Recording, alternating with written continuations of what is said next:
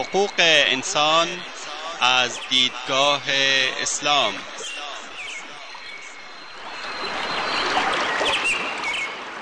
يا أيها الناس إنا خلقناكم من ذكر وأنثى وجعلناكم وجعلناكم شعوبا وقبائل لتعارفوا إن أكرمكم عند الله أتقاكم إن الله عليم خبير.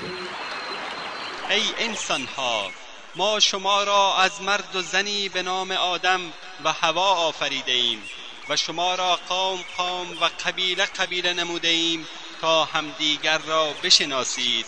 بیگمان گرامی ترین شما در نزد الله متقی ترین شماست. الله مسلما آگاه و با خبر است.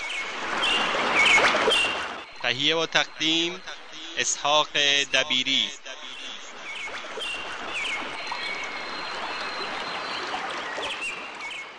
بسم الله الرحمن الرحيم الحمد لله رب العالمين والعاقبة للمتقين وصلى الله وسلم على أشرف الأنبياء والمرسلين نبينا محمد وعلى آله وأصحابه أجمعين اما بعد پشتیبانی مادی و معنوی. یکی از مظاهر و پیامدهای تعاون و محبت متقابل احتمام به پشتیبانی و همیاری مادی و معنوی اقتصادی، سیاسی، نظامی و اجتماعی و دارای و اداری و فرهنگی است.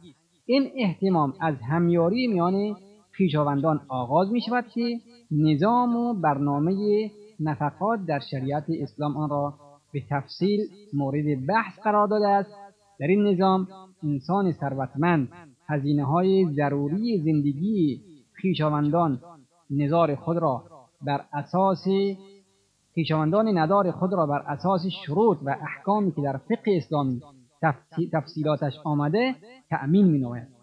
خداوند متعال می فرماید و اولو الارحام بعضهم اولا ببعض فی کتاب الله نزدیکان و پیشواندان در کتاب خدا برخی برای برخی دیگر سزاوارتر دستگیری و همکاری هستند.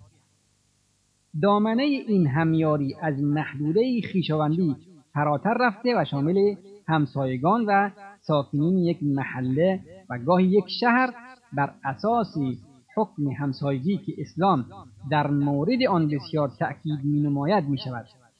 در روایات آمده کسی که شب را سیر به روز برساند یا بیاورد در حالی که همسایه نزدیک او گرسنه بماند مؤمن نیست روایت امام تبرانی و در روایت دیگر نیز آمده چنانچه در میان مردم محله یک نفر گرسنه شب را به روز بیاورد در واقع به تعهد و مسئولیت خود در مقابل خداوند و پیامبرش عمل ننموده است. روایت احمد و ابو یعلا.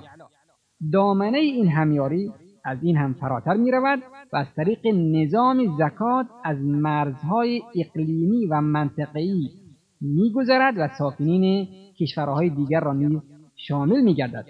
زکاتی که رسول خدا صلی الله علیه و آله و سلم در مورد آن فرموده است که از ثروتمندان هر مملکتی گرفته می شود و به مستمندان و نیازمندان همان منطقه پرداخت می گردد. به همین خاطر رسول الله صلی الله علیه و آله و سلم در تقسیم زکات اساس را بر توزیع محلی و منطقه‌ای آن قرار داده است برخلاف تمدنها و نظامهای اجتماعی دیگر که مالیاتی را که از کشاورزان و صنعتکاران مناطق دورافتاده می‌گرفتند به جای توزیع آن میان مستمندان و نیازمندان همان منطقه آن را در شهرهای بزرگ به خصوص پایتخت امپراتوری و شاهنشاهی توزیع و صرف می‌کردند. دامنه همیاری اسلامی بسیار از این هم فراتر می روند و به عرصه همکاری میان همه افراد جامعه اسلامی گسترش مییابد. از همان آغاز آغاز طلوع خورشید پیام اسلام در مکه و در حالی که مسلمانان عده اندکی بودند و زیر ستم دیگران قرار داشتند و از داشتن حکومت و در اختیار داشتن امکانات محروم بودند قرآن با اصرار فراوان آنها را به همیاری و احساس مسئولیت در مقابل یکدیگر فرا می‌خواند و آنها را به عنوان اعضای یک خانواده که دارا دست ندار را می‌گیرد و غنی نیازمند را بی نیاز می‌سازد فرمان می‌داد. زیرا قرآن این احساس مسئولیت را به عنوان مستحبی از مستحبات دین قلمداد نمی‌کرد. تا هر کس خواست برای ازدیاد اجر و احساس و ایمان آن را مورد توجه قرار دهد. و از افراد عادی چنین مسئولیتی خواسته نشود بلکه آن را اصل و رکنی از ارکان اساسی دین به شمار می آورد اصلی که هر کس از آن غفلت ورزد از رضایت خداوند محروم می گردد و عذابش گریبانگیر او می شود در سوره های مکی به این گونه آیات بسیار بر خود می نمایند که خداوند می فرماید فلقتحم العقبة وما أدراك ما العقبة؟ فك رقبة أو إطعام في يوم ذي مسغبة يتيما ذا مقربة أو مسكينا ذا متربة. ثم كان من الذين آمنوا وتواصوا بالصبر وتواصوا بالمرحمة. برخی نمی‌خواهند بیباکانه مانع را پشت سر بگذارند. تو چی میدانی؟ آن مانع چیست؟ آزاد کردن برده و بنده است یا دادن خوراک در زمان سختی و گرسنگی است به یتیمان خویشاوند یا مستمندی خاکنشین اضافه بر این لازم است او را از زمره ایمان آورندگان و کسانی باشد که یکدیگر را به صبر و مهربانی توصیه می نمایند. در سوره دیگر خداوند متعال میفرماید كل نفس بما كسبت رهینه إلا أصحاب اليمين في جنات يتساءلون عن المجرمين ما سلككم في سقر قالوا لم نك من المصلين ولم نك نطعم المسكين هر کس در گروه کارهایی است که انجام داده است. مگر یاران سمت راستی آنان در باغهای بهشت به سر می‌برند و از دوزخیان می‌پرسند و از مجرمین سؤال مینمایند چه چیزهایی باعث که کشانده شدن شما به دوزخ گردیده؟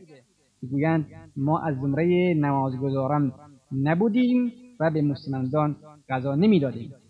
سرانجام آنان را به خاطر انجام ندادن نماز و ضایع نمودن حق الله و فراهم ننمودن ضروریات زندگی مستمندان و ضایع کردن حق الناس در جهنم دچار عذاب سخت میگردند. تهیه غذا برای مستمدان کنایه, کنایه یا نمونه ای از تأمین ضروریات زندگی آنهاست. زیرا تهیه غذا برای مستمند و در عین حال محروم بودنش از مسکن و لباس و گرفتار بودن به دست بیماری بیمعناست. قرآن تنها به وجوب تهیه غذا برای مستمدان اکتفا ننموده بلکه تشویق نمودن دیگران را نیز به این کار واجب نموده است و احمال در مورد توجه و رسیدگی به وضع و حال آنان را از آثار کفر و انکار روز پاداش قلمداد نموده است که چنان میفرماید. ارائیت الذی یکذب بالدین؟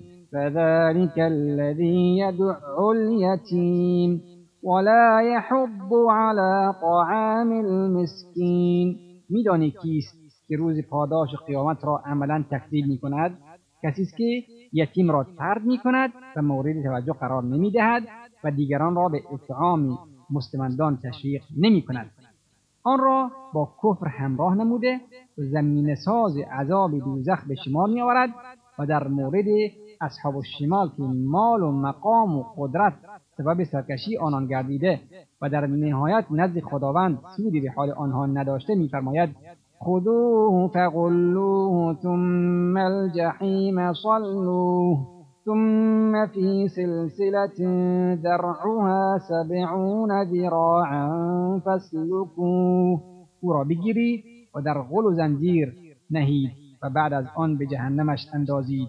و سپس با زنجیری هفتاد متری او را بپیچید. و بعد از آن دلیل این حکم سنگین را این گونه بیان میفرماید. انه كان لا يؤمن بالله العظیم ولا يحض على طعام المسكين زیرا او به پروردگار بزرگ باور نداشت و ایمان نداشت و برای اطعام مستمندان دیگران را ترغیب نمی نمود. اضافه بر این حق معینی از مال را برای مستمندان در نظر گرفته است حقی که صدقه و احسان اختیاری نیست بلکه دینی است در عهده انسانهای دینی است در عهده انسانهای مکلف.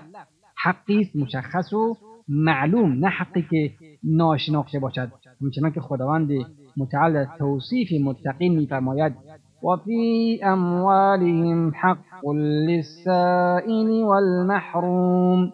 از اموالشان برای گدایان و محرومان حقی را در نظر گرفتند و در سوره های دیگری آن حق را حق معلوم توصیف میفرماید و میفرماید والذین فی اموالهم حق معلوم للسائل والمحروم.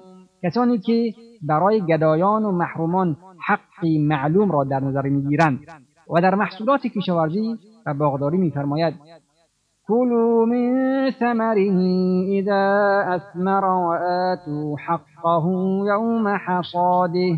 هرگاه ثمرش رسید از آن بخورید و در موقع برداشت حق آن را ادا کنید. لازم به گفتن است که این حق معلوم فریضه زکات است که در مکه بدون تعیین حدود و بیان جزئیاتش واجب گردیده است. همه این موارد در قرآن مقطع مکی آمده است اما پس از آنکه مسلمانان دارای حکومت و قدرت گردیدند حد نصاب و مقادیر آن به روشنی بیان گردید و برای گردآوری زکات از کسانی که بر آن بر آنان واجب گردیده و مصرف آن در جای شایسته خود کارگزارانی که قرآن آنها را عاملین مینامد به مناطق مختلف ارسال گردیدند و به خاطر گردآوردن آوردن هرچه بهتر و نگهداری و توضیح آن سهمی را هم به خود آنها اختصاص داد. با تشریع این فریضه مالی اسلام بلندترین قله های اخلاقی و قانونگذاری را فتح نموده و آن را سومین رکن از ارکان اسلام قرار داده است و چنانچه کسانی که زکات بر آنان واجب گردیده از پرداخت داوطلبانه آن خودداری کنند با اجبار از آنها گرفته خواهد شد و در صورتی که دارای نیروی نظامی باشند اسلام برای رویارویی با آنها به خود تردید راه نمی‌دهد. این همیاری همیاری اقتصادی و معیشتی همه آن چیزی نیست که اسلام در این زمینه خواهان آن است بلکه انواع دیگری از همکاری وجود دارند که دانشمندان دانشمند متفکر دکتر مصطفی سیبایی رحمه الله در کتاب سوسیالیسم اسلامی ده نوع از آنها را به صورت زیر ذکر می نماید مواردی که امروزه آنها را همکاری اجتماعی می نامند همکاری فرهنگی و ادبی علمی سیاسی دفاعی قضایی اخلاقی اقتصادی عبادی همکاری به خاطر تحقق پیشرفت و تمدن و در امور معاش زندگی. می توانید به این کتاب مراجعه کنید. شنوندگان عزیز وقت برنامه ما تا همینجا به پایان می‌رسد. تا هفته آینده شما را به خداوندی بزرگ میسپاریم والله اعلم. وصلى الله وسلم على نبينا محمد وآله وصحبه وسلم والسلام عليكم ورحمة الله وبركاته